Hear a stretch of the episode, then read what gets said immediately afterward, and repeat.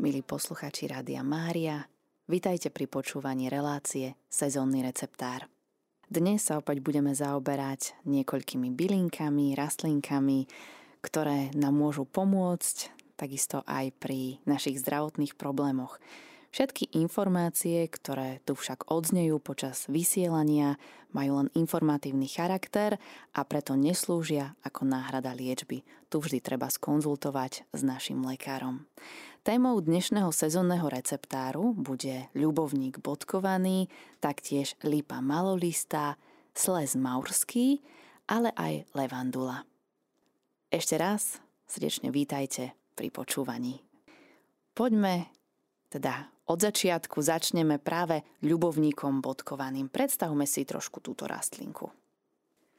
Ľubovník bodkovaný je trváca 30 až 100 cm vysoká bylina s rozkonáreným podzemkom. Nekvitnúce stonky sú jednoduché a husto olistené. Kvitnúce sa hore vidlicovito rozkonárujú. Listy sú podlhovasté alebo vajcovité a proti svetlu majú priehľadné silicové žliasky. Žľaznato bodkované sú aj zlatožlté korunné lupienky. Sú kvetia, sú vrcholové a husté. Kvitne od júna do septembra. No a kde rastie? A táto rastlinka je veľmi rozšírená v celej Európe, rastie aj v Ázii a Severnej Afrike. Prenesená bola aj na ďalšie kontinenty. U nás rastie hojne od nížin až po horské oblasti, predovšetkým na suchších a slnečných stanovištiach, akými sú napríklad lúky, čistiny, stráne, pastviny, medze a podobne. Často vytvára aj bohaté porasty. Poďme si teraz povedať, a čo zbierame, kedy a ako, kde práve pri ľubovníku bodkovanom. Takže zbierame kvitnúcu vňať alebo iba kvety. Najlepšie v júni až v auguste. Neodkvitnutá vňať, dlhá 20 až 30 cm, sa odrezáva alebo skáša bez dolnej drevnatej alebo slabo olistenej časti stonky. Viaže sa do zväzkov, ktoré sa voľne sušia na zavesené, zavesené v tieni. Umelá teplota však nesmie presiahnuť 35 stupňov Celzia – Kvety sa ľahko potlačia a pri sušení hnednú, preto ich radšej spracúvame čerstvé na oleje a tinktúry. Na čo hovorí ľudové liečiteľstvo? Ľudové liečiteľstvo nám hovorí o tom, že ľubovník zohrával už aj v minulosti veľmi dôležitú úlohu a má rozsiahle praktické využitie. Je využívaný napríklad pri vnútornom čistení krvi, takisto lieči pankreas, pečeň, žalúdkový a dvanástníkový vred, pľúca, pomáha pri arytmii a búšení srdca, tlmi vnútorné krvácanie, tiež zlepšuje kvalitu ciev. Osvedčil sa aj pri liečbe úzkosti, nepokoja, psychického napätia, neurasténie, paniky či depresie a takisto podporuje rehabilitáciu po mozgovej obrne a má veľmi priaznivé účinky aj na roztrúsenú sklerózu. Zvonka pôsobí na exémy, odstraňuje opuchy, pomáha hojiť rány, pomliaždeniny a takisto aj zlomeniny. A na natieranie ľubovníkovým olejom sa lieči ischias a tiež ďalšie neuralgie. Olej aplikovaný do zvukovodu zastavuje napríklad zápal stredného ucha a pri kúpaní preventívne chráni pred problémami s ušami. Ale musíme si pri ľubovníku dávať na niečo pozor – Ľubovník je fotosenzitívna rastlina. To znamená, že pitie ľubovníkových prípravkov alebo využívanie ľubovníkových prípravkov nikdy nekombinujeme s pobytom na priamom slnku. Slnko, slnku sa vyhýbame, vyhýbame aj po natretí olejom. Ľubovník sa nesmie užívať pri ťažkej cukrovke, peľovej alergii, pri nízkom tlaku a ani pri nádoroch s metastázami. No a poďme si povedať niekoľko receptov z ľubovníka. Tak. Ako si pripravíme čajík, Danielka? Áno, z ľubovníka si vieme pripraviť napríklad čaj, ako si spovedala, a zbierame pritom kvitnúcu vňať, ktorá sa podáva v dávke jedna čajová lyžička na štvrť litra vody. Tu spáríme a zmes necháme vyluhovať. Používame ju potom napríklad pri poraneniach nervov či nervových problémoch, ale aj pri svalových ťažkostiach z presílenia a podobne. A je tiež vhodný pri neuralgii trojklanného nervu i pri hnačke. No, my používame čajík z ľubovníka aj pri problémoch so zaspávaním. My si ho zvykneme doma spraviť tesne pred spaním. Takže a potom sa nám slačí zaspí. Dobre, ale pripravujeme si aj tinktúru z ľubovníka. Ako, ako ju pripravujeme, Danielka? Áno, táto tinktúra je vhodná najmä pri bolestiach nervov, poškodeniach nervov, zápaloch nervov, ale aj pri nespavosti a pri depresii. A využijeme na jej prípravu 40-percentný alkohol, obyčajne je to uh, dobre, vlastne nemôžem povedať, že čo na to využívame, ale 40-percentný alkohol, drahí posluchači, vy už viete, čo máme na mysli. A takýmto alkoholom zalejeme kvety, naložené do pohára, do jeho tri štvrtiny a doplná zalejeme alkoholom, následne zatvoríme, uzatvoríme a dáme na slnečné miesto. Na 2 až 3 týždne, po dvoch, po troch týždňoch zlejeme, predsedíme kvety, kvety môžeme dať do kompostu a tinktúru takto pripravenú dáme do chladu a tmavého miesta a môžeme následne využívať. No ale samozrejme, vieme ľubovník použiť i na vonkajšie použitie alebo na vonkajšie účely. Čiže Danielka, skús nám povedať zo pár typov môže nám poslúžiť ako prísada do kúpeľa. A treba pritom vyzbierať kvitnúcu vňať a napríklad 6 kúpeľov nôh po sebe je tiež vhodné pri bolestiach a liečbe centrálnej a periférnej nervovej sústavy. Takisto môžeme ľubovník využiť aj ako obklad na rany, či už krvácavé alebo nejaké drobné odierky. A čo sa týka toho vonkajšieho použitia, tak vieme si z ľubovníka vytvoriť aj olej.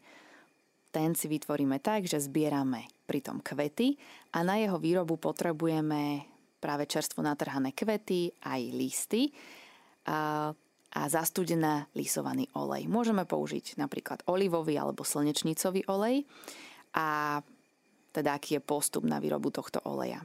Nádrobno nastrihanú rastlinku natlačíme do skleneného pohára na zaváranie a zalejeme olejom.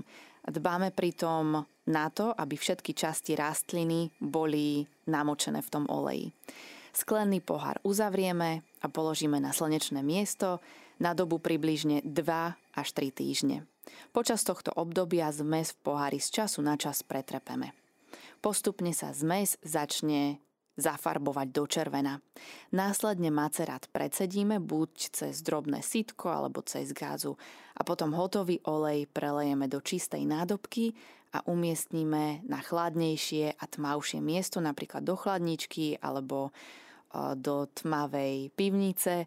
A potom môžeme použiť e, teda aj flašu z tmavého skla, teda do nej môžeme uskladniť práve tento olej a na čo ho môžeme využiť, je dobrý napríklad na otvorené rany, na výrony krvi, zníženie zápalu zmiernenie bolesti, taktiež ako aj hlavný liečebný prostriedok pri bolestiach chrbta. A takisto priaznivo pôsobí aj pri drsnej pokožke tváre, pri popáleninách, zdúrení lymfatických žliaz, pri ischliáze či reumatizme.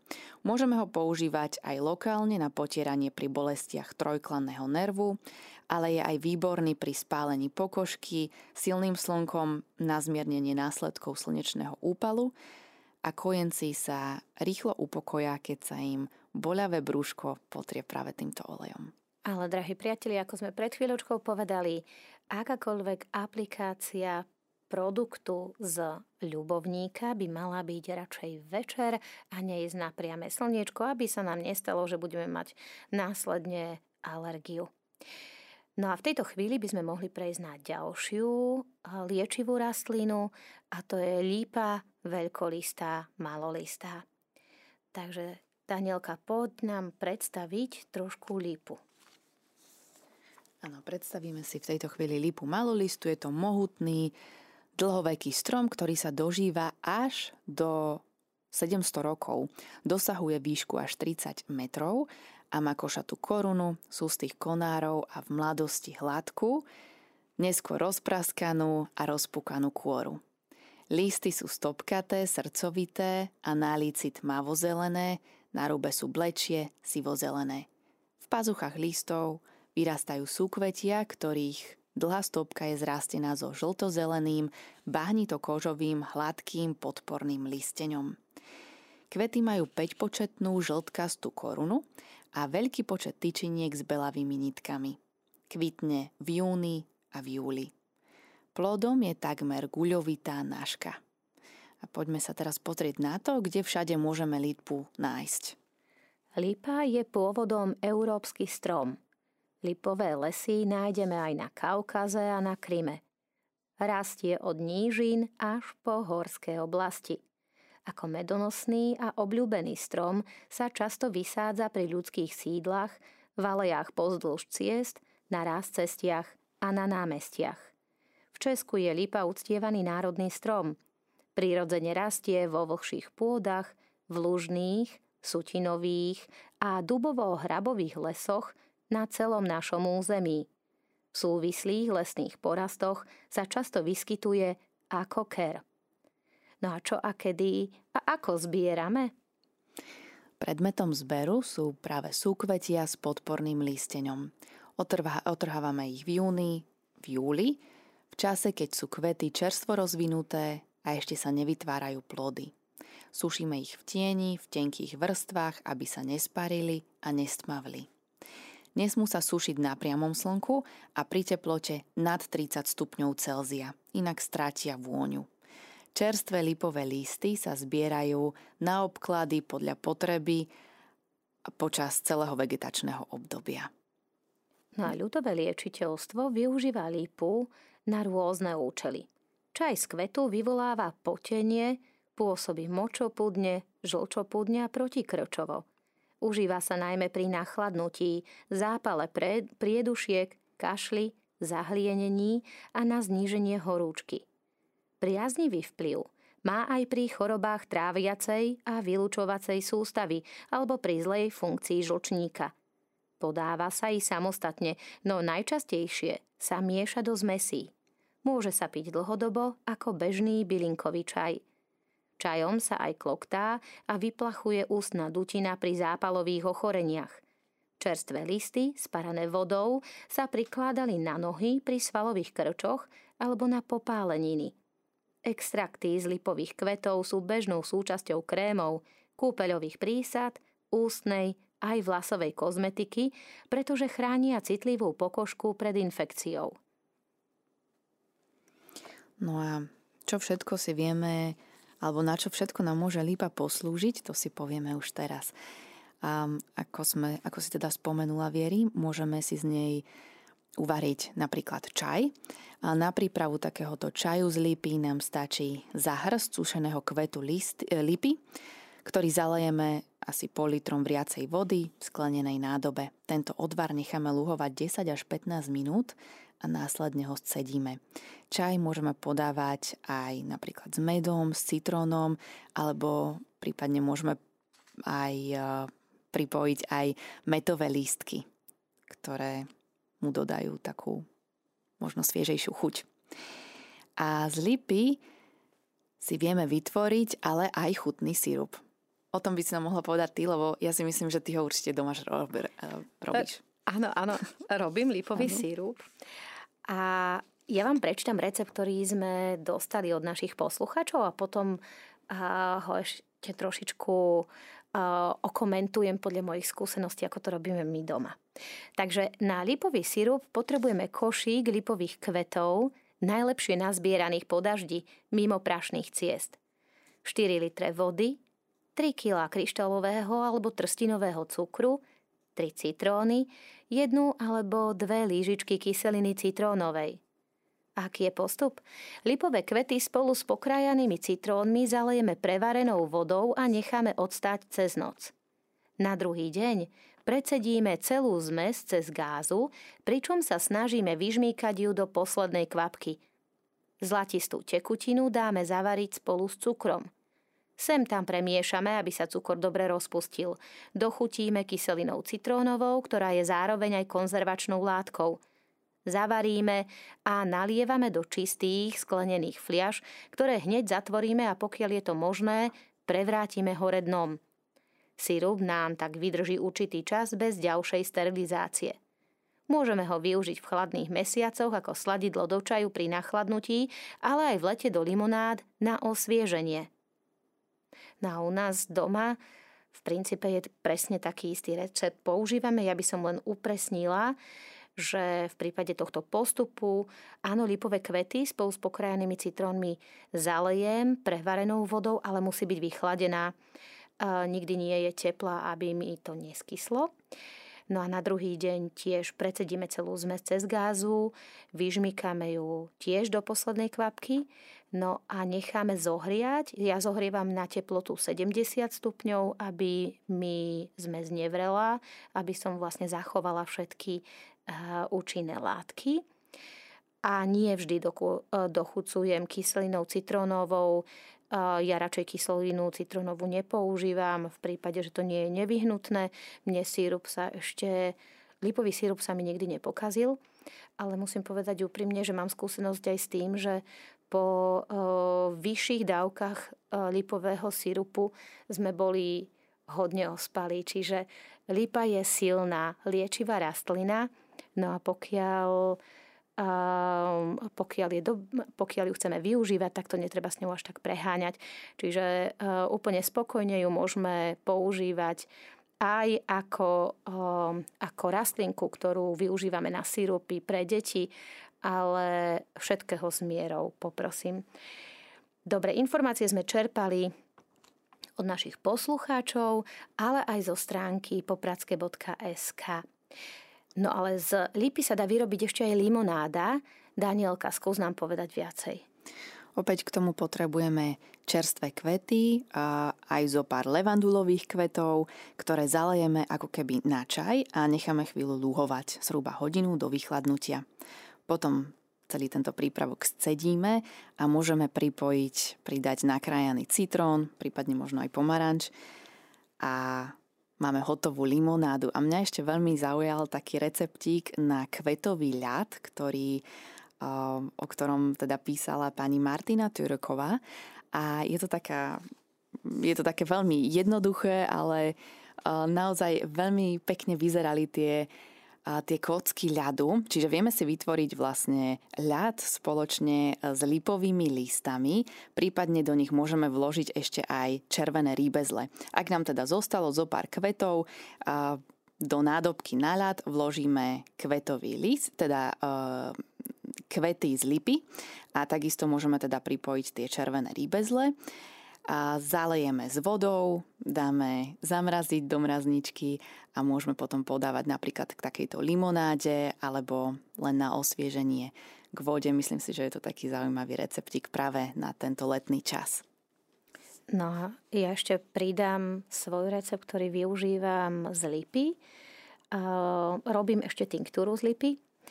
150 gramov sušených kvetov nasypem do vydezinfikovaného, vysterilizovaného pohára, zalejem 40-percentným alkoholom a nechám, nechám pôsobiť, nechám to na slniečku uzatvorenú a následne po troch týždňoch tinktúru scedím cez plátno, nalejem do fľašky, v ktorej ju skladujem poriadne ju uzatvorím a ako náhle e, potrebujeme e, v prípade chrípky siahnuť po nejakom lieku, tak toto je tinktúrka, ktorú na to využívam. Stačí jedna malá lyžička zhruba trikrát denne, a, e, ale nepo, nepodáva sa pre malé deti, tehotné ani kojacie ženy.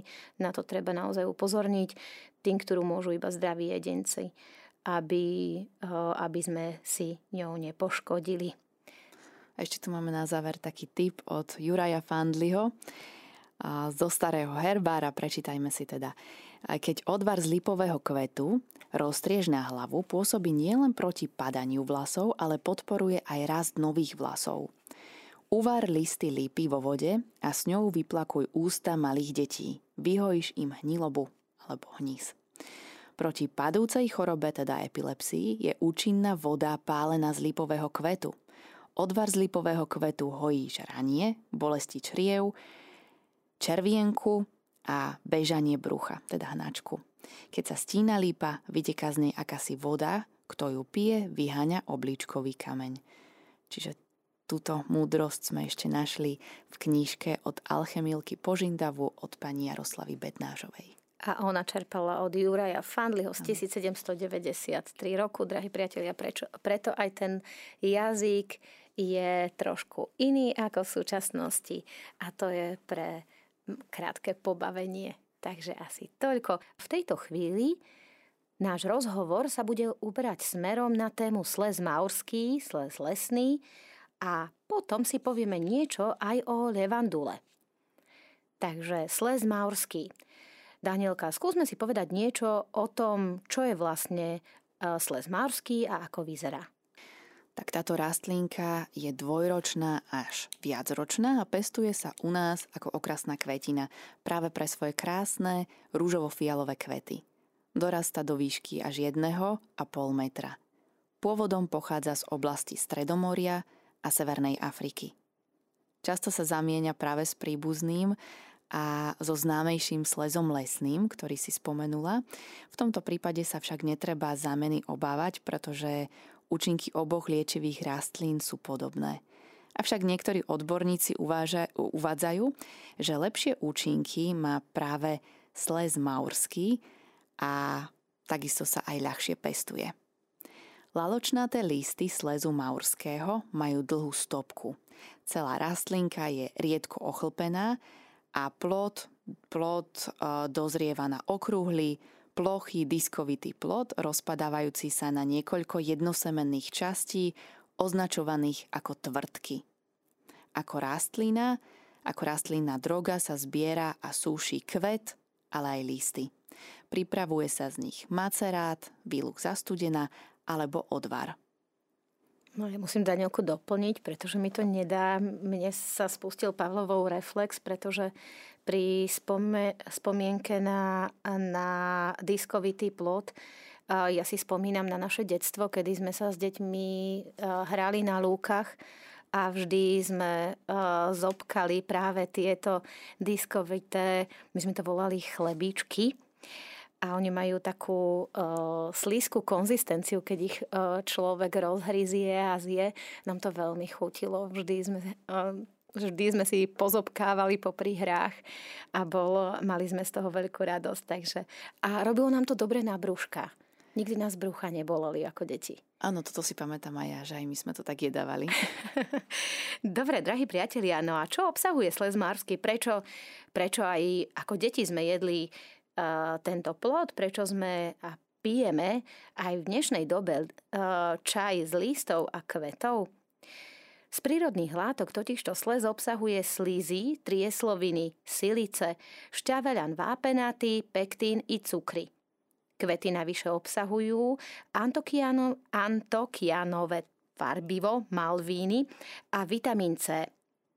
Slez má rôzne využitie na zdravie. Danielka, pod nám povedať niečo viacej, aké účinky má sles.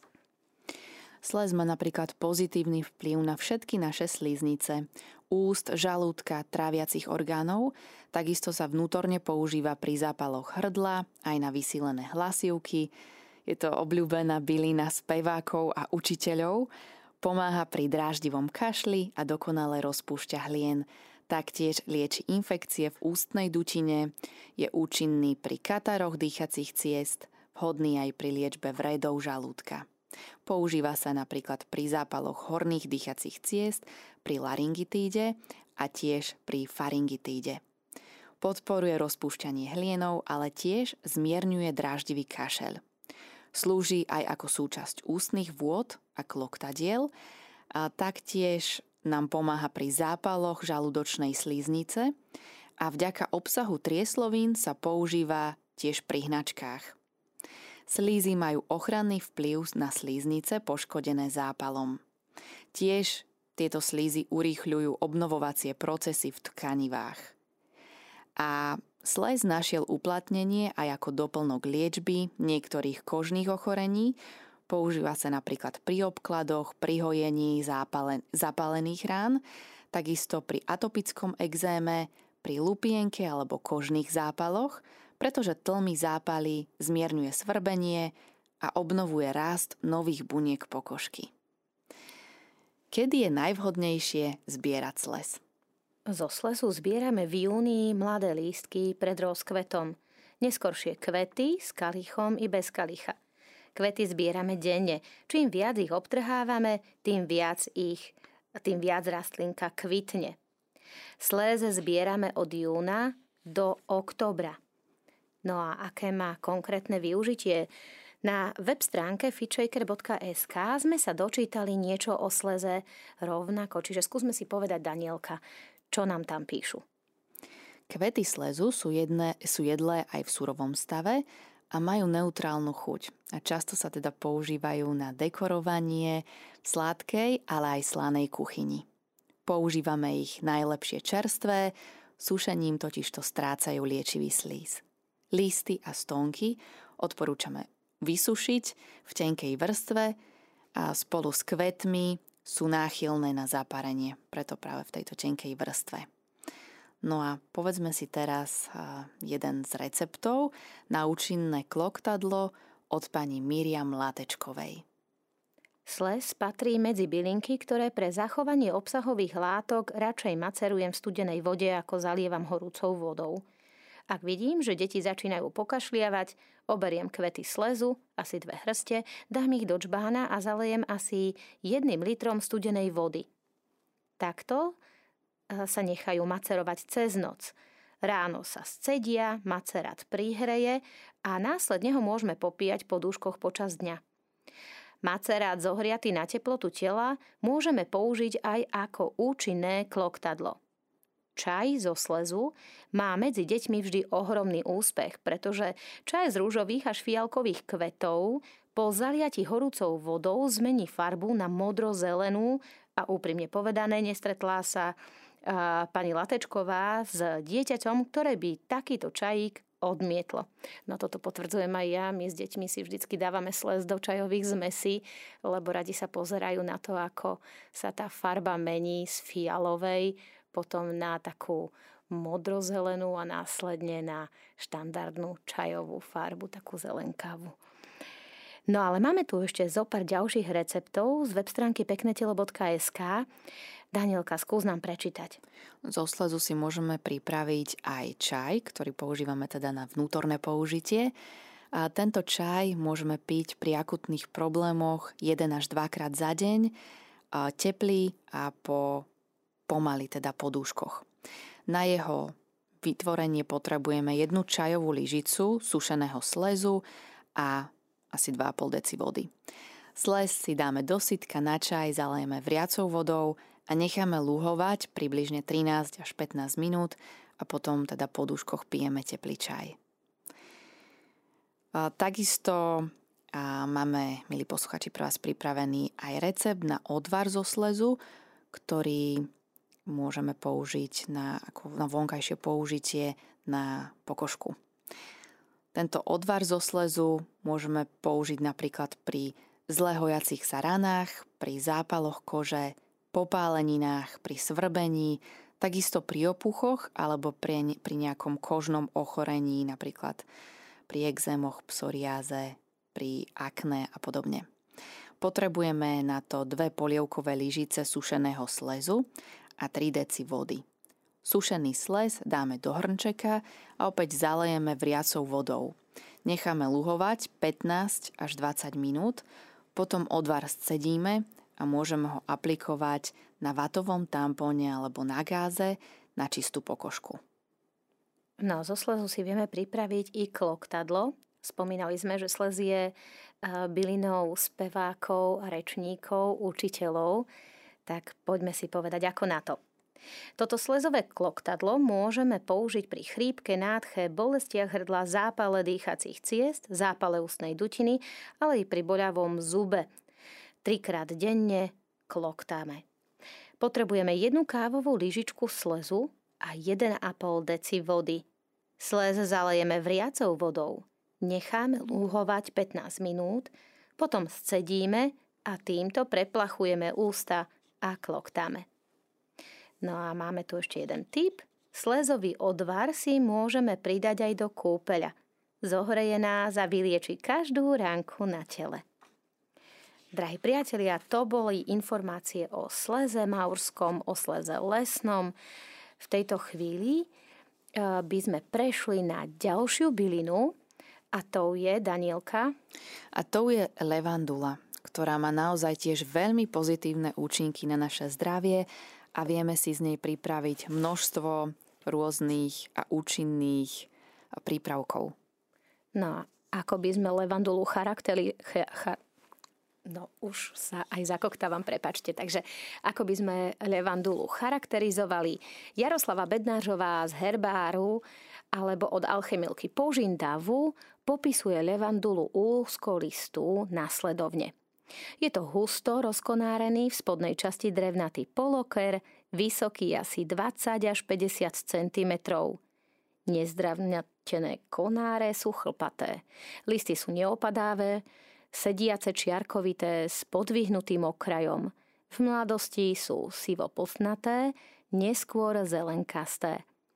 Fialovo-modré kvety sú na vrchole konárika nakopené do pastrapca – Kvitne od júna do augusta a plod je tvrdka. No a kde sa vyskytuje levandula?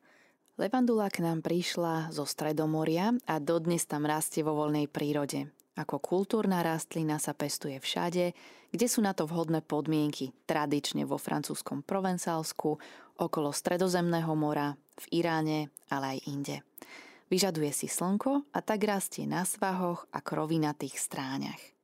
U nás sa splánené jedince objavujú predovšetkým na juhu krajiny. No a čo sa týka levandule, tak zbierajú sa na nej buď iba kvety, alebo celá kvitnúca vňať, respektíve jej nezdrevnatená časť, najlepšie na začiatku kvitnutia to v júni alebo v júli, zriedkavo však aj v auguste. Niekedy sa ešte, niekedy sa teda zbiera ručne, ale často je jej zber aj zmechanizovaný a to tak, že voňavý eterický olej destiluje priamo na poli v pojazdných destilačných kolónach. Vňať sa zbiera za suchých slnečných dní, potom sa pomerne ľahko suší pri teplote do 40 stupňov Celzia. A čo nám hovorí o levandule ľudové liečiteľstvo? Levandula sa od dávna využívala koliek zvonka, ale i vnútorne. Zápar z nej pomáha pri neurasténii, predráždenosti, migréne, búšení srdca, závratoch a trochu znižuje krvný tlak. Zmierňuje žalúdočný katar, črevnú plynnatosť, koliky, hnačku a je mierne močopudný.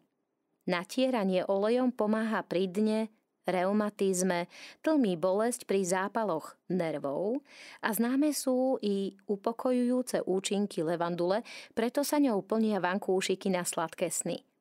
Jej vôňa spríjevňovala kúpele už v staroveku. Jej éterické oleje potláčali rast baktérií, dezinfikovali vodu, čistili a upokojovali pokožku. Odtiaľ pochádza aj jej latinské meno lavare, umývať sa. No a máme tu aj niekoľko receptov. Danielka, skús nám povedať, aký je recept na levandulový olej. Na prípravu takéhoto oleja budeme potrebovať 50 g levandule a asi pol litra kvalitného oleja. Levandulu naložíme do fľaše s olejom a necháme približne 2 týždne odstáť na svetlom mieste. Občas premiešame. Potom scedíme a uzatvoríme do tmavej sklenenej flaše. Využíva sa 4 až 5 kvapiek denne pri nechutenstve, plinnatosti, takisto pri bolestiach hlavy a na potieranie pri reumatických, dnových alebo ischiatických bolestiach po prekonanej obrne takisto. A eterický olej vdychujeme aj na upokojenie našich nervov. No poďme si povedať niečo viacej o pozitívnych účinkoch levandule na ľudský organizmus. A levandulu využívame v domácnosti, ale i v kuchyni, tak sa teraz budeme viacej zaoberať tým, ako ktoré využitie môžeme zhodnotiť. Dobre, poďme si povedať niečo o repelente, lebo sme minule spomínali, že povieme si aj, ako vyrobíme repelent. Spomínali sme si, že repelent e, domácej výroby obsahuje levandulový olej, aj levandulový olej, aj medovkový olej. Takže v tejto chvíli si to len trošičku pripomenieme. Levandula a jej vôňa pôsobí totižto odpudzujúco pre múšky, komáre a tak nás dokonale ochráni pred otravným hmyzom a štípca, štípancami. Preto do flaštičiek z domácej lekárničky využijeme, využijeme levandulový olej a medovkový olej, dáme ho do sterilizovanej alebo prevarenej vychladenej vody, asi 20 kvapiek z každého oleja a následne môžeme využívať. Na exém využívame levandulový olej a to pripravený tak, že oberieme levandulové kvety, naplníme nimi závaraninový, vydezinfikovaný, vysterilizovaný pohár a zalejeme panenským olejom. Necháme 3 až 6 týždňov uzavretý na slnečnom mieste a následne ho predsedíme a olej e, dáme do uzavretej nádoby, necháme ho na chladnom a tmavom mieste a môžeme používať. Takto pripravený levandulový olej je veľkým pomocníkom pri rôznych typoch ochorení alebo pri ťažkostiach. Platí to pri exéme, kedy je ideálne potierať si postihnuté miesta, ktoré svrbia, svrbia najviac takýmto olejčekom. Pokožka sa totižto upokojí a preukázateľný je aj následný zredukovaný výskyt exému. Levandulový olej môžeme využiť aj ako masku na oslabené vlasy. Danielka, skús nám prečítať ako na to. Na výrabu takejto masky sa používajú čerstvé alebo sušené kvety levandule, ale aj levanduľový olej. Vlasy budú potom pekne voňať a ich kvalita sa naozaj výrazne zlepší a zacelí rozštiepené končeky. No a... S levandulou môžeme bojovať aj proti vrázkam, proti zapálenej pokožke, ako sme už spomínali pri vypadávaní vlasov a lupinách – no i proti krvácaniu, na akné pri bolestiach nôh, zjednotení tónov pokožky a upokojujúce účinky sme už niekoľkokrát spomínali. Povieme si ešte jednu vec, že kúpeľ z levandule pozitívne ovplyvní celý organizmus od pokožky až po mysel. Môžete si ho pripraviť s použitím čerstvých alebo sušených kvetov levandule, vonným olejom z levandule alebo soľou do kúpeľa s levandulou. Ale pozor, levandula obsahuje eh, pardon, výrazne znižuje krvný tlak, preto nie je vhodná u ľudí s nízkym tlakom, u žien na začiatku tehotenstva a pri epileptických ochoreniach. Na už len v krátkosti povieme si, ako využijeme levandulu v kuchyni. V kuchyni vieme využiť napríklad listy levandule. V malom množstve ich vieme pridať napríklad k pečenému mesku alebo rybám, prípadne do hubových jedál a šalátov a tiež ich môžeme skombinovať s rozmarínom, bazálkou alebo cibuľkou. Takisto levandulu môžeme pridať aj do provencálskeho korenia. A najmä teda listy levandule tvoria neoddeliteľnú súčasť práve tohto provenciálskeho korenia. A hovorili sme už o tom, že vieme si z levandule uvariť aj chutný čaj. A to tak, že levandulu zalejeme vriacou vodou, necháme luhovať 10 až 15 minút a potom scedíme, môžeme pridať aj lyžičku medu. Tento čaj pijeme večer pred spánkom jedenkrát za dva dní. Má výrazne upokojujúce účinky a navodzuje pocit kľudu, takisto znižuje teplotu, tlmi bolesť a má antibakteriálne účinky. No a keď chceme tak trošku ozvlášniť svoje zákusky, tak na to vieme takisto využiť kvety z levandule a môžeme ich pridať aj do dózy s trstinovým cukrom a následne ich môžeme používať do koláčov, čím ich naozaj veľmi výrazne ozvláštnime. No, o levandulovom oleji sme si už čo to povedali a to už necháme na vás, drahí poslucháči, aby ste nám poslali svoje recepty na využitie levandule v domácnosti. V tejto chvíli sa čas vymedzený pre reláciu sezónny receptár uplynul a my vás, drahí posluchači, pozývame k tomu, aby ste nám svoje recepty posielali mailom na mailovú adresu info radiomaria.sk.